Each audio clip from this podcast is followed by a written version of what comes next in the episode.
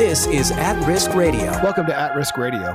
At Risk Radio is a show where we talk about leadership in the church at risk. My name is Mark Stafford, and I'm the host of the show. And I'm here with David Witt, and David Witt is the CEO of SOM International. Uh, David, I know around SOM International, every day is a day of prayer for the persecuted church, but we have a special day coming up, the International Day of Prayer for the Persecuted Church on November 7th. Uh, David, tell us a little bit about why uh, this rally event for the uh, International Day of Prayer is so important, so vital to the ministry of Spirit of Martyrdom. Yeah, this is a Sunday that the international church, the body of Christ around the world, could come around and rally uh, in solidarity for our persecuted brothers and sisters living in restricted nations, which, depending on what numbers you look at, is uh, 250 million to 600 million Christians live in those regions mm. um, and face difficulty for their faith.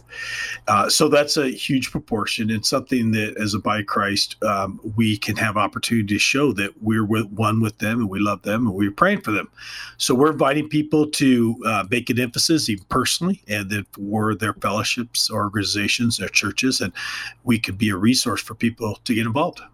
So, David, what do these meetings often look like uh, that people get together and do? Uh, do they do prayer meetings? Do people do events? So what, what do these meetings typically look like when they're trying to honor those who are in chains for Jesus?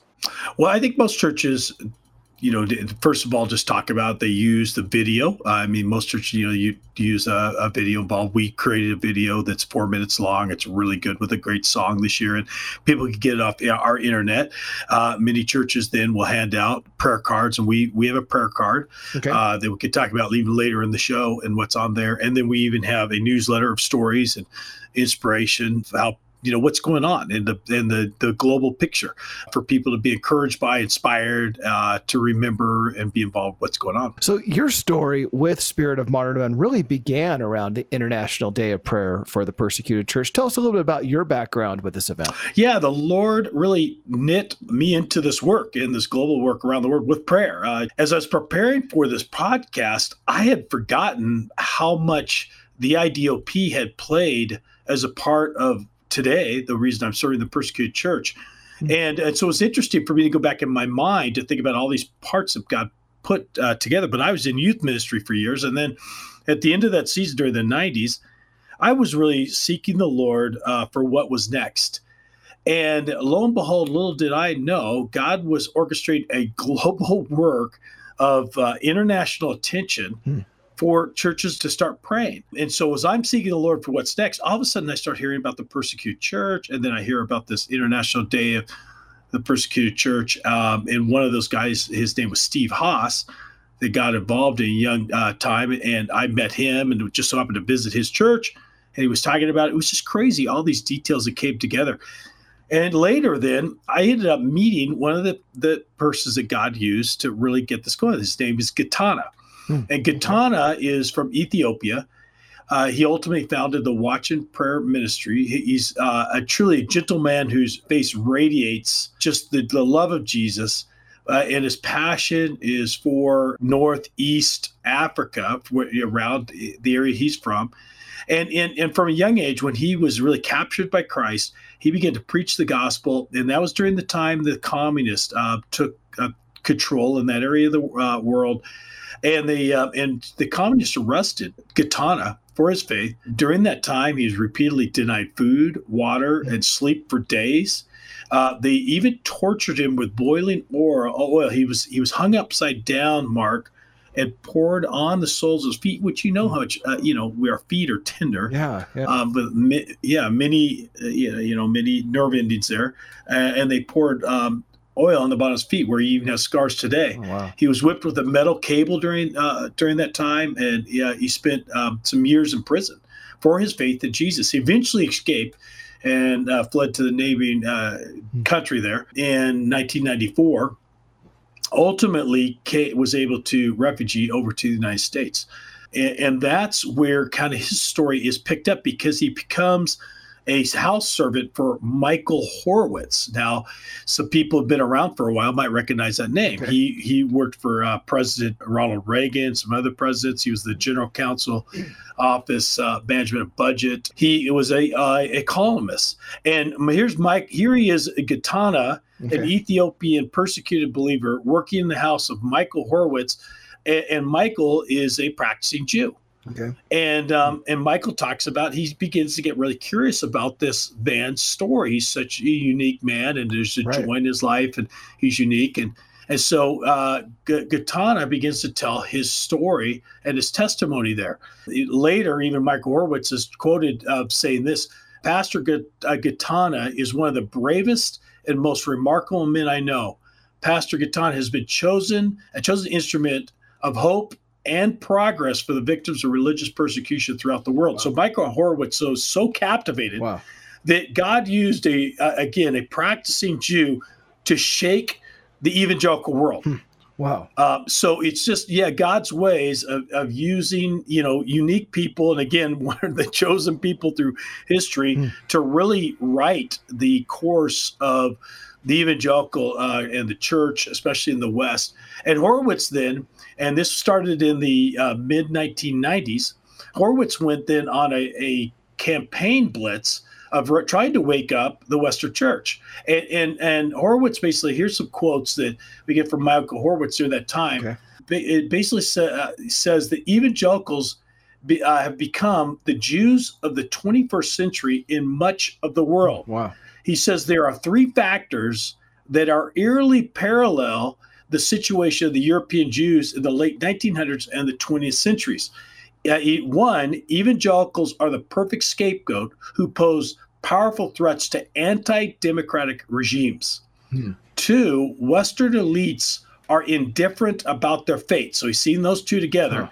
And then thirdly, he says the Western Christian community has maintained a tongue tied silence about the ongoing persecution. So, David, we're going to take a break, but when we get back, I want to continue unpacking this story and uh, go to the next chapter of this where we talk about how uh, the International Day of Prayer really took a root in your heart and how that is uh, critical to a Spirit of Martyrdom's ministry and how we can get involved in those who are risking much for Jesus.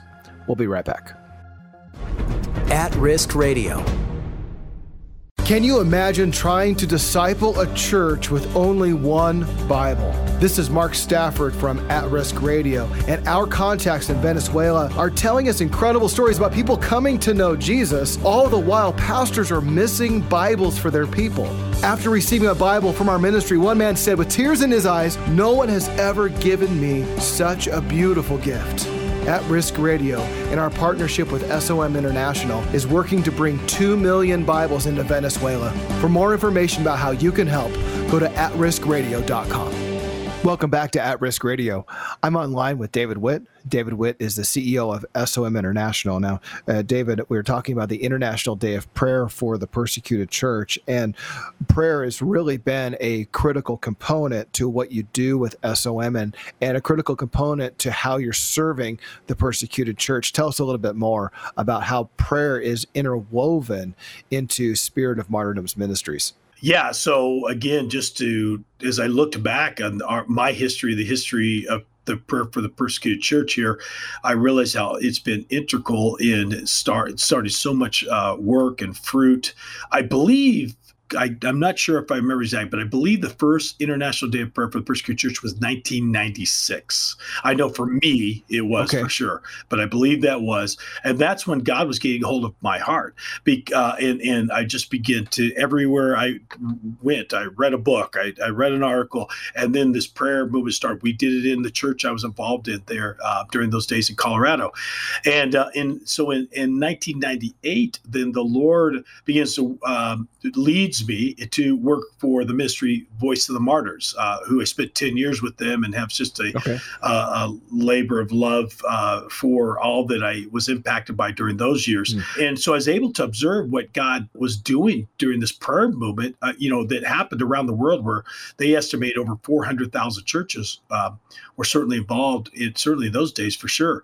And, um, and in those beginning days uh, for mm. speaking on behalf of the persecuted church, I was speaking seven seven to 11 times, Mark, a week uh, for churches and you know and, and, groups and organizations, Bible studies on and on. Uh, there was so much of a hunger. It was like you know, there were, it's like the church in America came out of a sleep, and they're going, "Well, what is this?" Hmm. Now, you said before that part of the um, uh, eerily parallel situation with European Jews is that the it says the Western elites are indifferent about the fates of these of you know the fates of this religious persecution um, and and you also just mentioned that back then there was 400,000 churches involved are, are we seeing a similar slide right now that people are unaware of what's happening with the persecuted church or they're not as concerned about it well yeah so i think that's what happened is that literally nobody knew persecution was going on. Most Christians didn't. The few that did didn't really know what to do about it. And so all of a sudden, God made this swell of cooperation, collaboration, and, and churches got on board. And so I saw from 1998 to 2005, you know, they were, churches were so hungry and, uh, and, and, conferences on on that I was booking uh, speaking engagements six to 12 months in advance. But then there was something wow. happened in 2005, I think with 9 11 and just the uh, Islamic terrorism conflict. Uh, people were getting overwhelmed. And then, you know, get into 2000. 2008, uh, you know, the economic recession and everything else. And I yeah. do think there has been a lulling back to sleep. Um, and, and so, hmm. yeah, I think that's you're catching that well. And Mark, you know, on the subject, I'm curious: was it with us that you first heard about the International Day of Pers- uh, for the Persecuted Church, or had you heard about it before? You know, I had heard about it before, and uh, in the okay. church I was serving at, we would take out a Sunday and and typically pray for those uh, for people who are in chains. Uh, we were sensitive to that, but I know that's not entirely common in, in, the Christian church right now. At least I don't think it is. Mm-hmm. and uh, I know that's something mm-hmm. that SOM would really love to change. Yeah, exactly. We're trying to gauge the body of Christ to keep God's global church front and center because it's front and center before the Lord Himself. I mean, God sees the host of heaven, He sees His children. And so what's most on the Father's heart needs to be on our heart. Mm-hmm. And, and, and, and we have such a great example of what the International Day of Prayer of Persecuted Church has done for us through, you know, now almost, um, what would that be, uh, going towards almost 30 years here, right. 25 years so, is, um, is, is what it started. and prayer does that. It starts at our heart, that it, we can ignite our communities. Because one of the other things I just want to point out that came out of that is in 1998, the uh, House passed and then reconfirmed by the Senate, and it, was the International Religious Freedom Act, which okay. basically started for the State Department to make countries of particular concern, and they then record that and they put pressure on nations that are not giving freedom of belief. And so mm-hmm. the State Department right now, you could go online, look at that, and they have and they make the annual report on international religious freedom, which describes the status of religious freedom on every country. The report covers government policies that are violating religious beliefs and practices of groups of religious description, uh, excuse me, denominations and individuals, okay. and the U.S. Uh, policies promote religious freedom around the world. So each year that's put out. So that's been a very helpful tool for even our you know government to have influence but the only way that's going to be prioritized by our government and by people is people are praying and they're advocating and they're speaking up for that we need this day of prayer to keep it so that we're advocating for believers around the world and they're praying to advocate for us because we are one family okay uh, david is this a widespread problem you, you gave it these numbers uh, up front but sometimes i think that people in the church think there's only just a handful of persecuted nations is this a widespread problem? Uh, I mean, why should people get involved? Why should we, we be so concerned about the International Day of Prayer for the Persecuted Church? Yeah, Mark Gray, you're just hitting so much of our passion and certainly our soapbox, uh, what we try to communicate uh, on a regular basis that we have on a lot of our material. And let me put a story. This last week, I was meeting with some um, men's ministry leaders who were networking yeah. together uh, for a men's so the men's movements and and how we're trying to contribute that to the global church for men to be discipled in a global perspective. And uh, one of the, the, the leaders was looking at our stuff, and he picked up the card, uh, the contact card, and he saw on the bottom how you know we we have these two circles, and and in the circles they have 40% and 3%. He says, David, today, if I've learned anything, he said, the thing that I'm most powerful about that has really struck my heart, that I'm like humbled this moment. And he read it out loud to me. He said, 40% of the world has never heard about Jesus. Mm.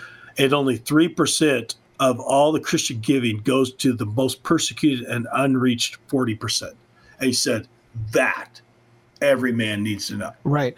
Well, now, David, you mentioned that uh, you you speak to groups about the persecuted church, and of course, uh, you'd love to get into some places too. Uh, speak to men's groups, speak to Sunday school classes, speak to church congregations. If somebody wants to book you or somebody from Spirit of Martyrdom, how would they go about doing that? Yeah, they can go on spiritofmartyrdom.com and uh, they, there's a place there you can request a speaker. And also, we have a whole uh, pack for to be able to share with your church, your friends, just to be an influence in your area. We can give you bulk newsletter, bulk prayer cards. Uh, and the prayer cards this year, we're going over uh, what, you know, the Indian subcontinent, which is some of the highest persecuted and unreached, the Muslim world, and Latin America, mm-hmm. and some amazing things that God is doing. Well, we want to encourage you to get involved involved with uh, the International Day of Prayer for the Persecuted Church, and we want you to be involved all the time with those who risk much for Jesus. You can get involved by going to spiritofmartyrdom.com, subscribe to the newsletter, and we'll give you the latest news about what's going on with those who are risking much for Jesus. Our full color newsletter comes out every month and it features stories from those who are serving on the front lines in the most restricted areas of the world. You can sign up for that at spiritofmartyrdom.com. You can also help this podcast by subscribing by sharing it with a friend or by leaving a comment. We'd love to hear from you, and we'd love your help in connecting others with the information that's provided during this podcast. Mark, I just want to leave everybody with this final thought. We're a leadership podcast, Mark, as we always talk about, and leaders pray, and people who pray have influence. They lead the world to righteousness. So I'm just inviting all you leaders out there to really consider uh, getting involved with us, join us in a global prayer for our persecuted family. Well, until next time, my name is Mark Stafford, and this has been At Risk Radio. You've been listening to At Risk Radio. For more, go to atriskradio.com. At Risk Radio is a production of SOM International.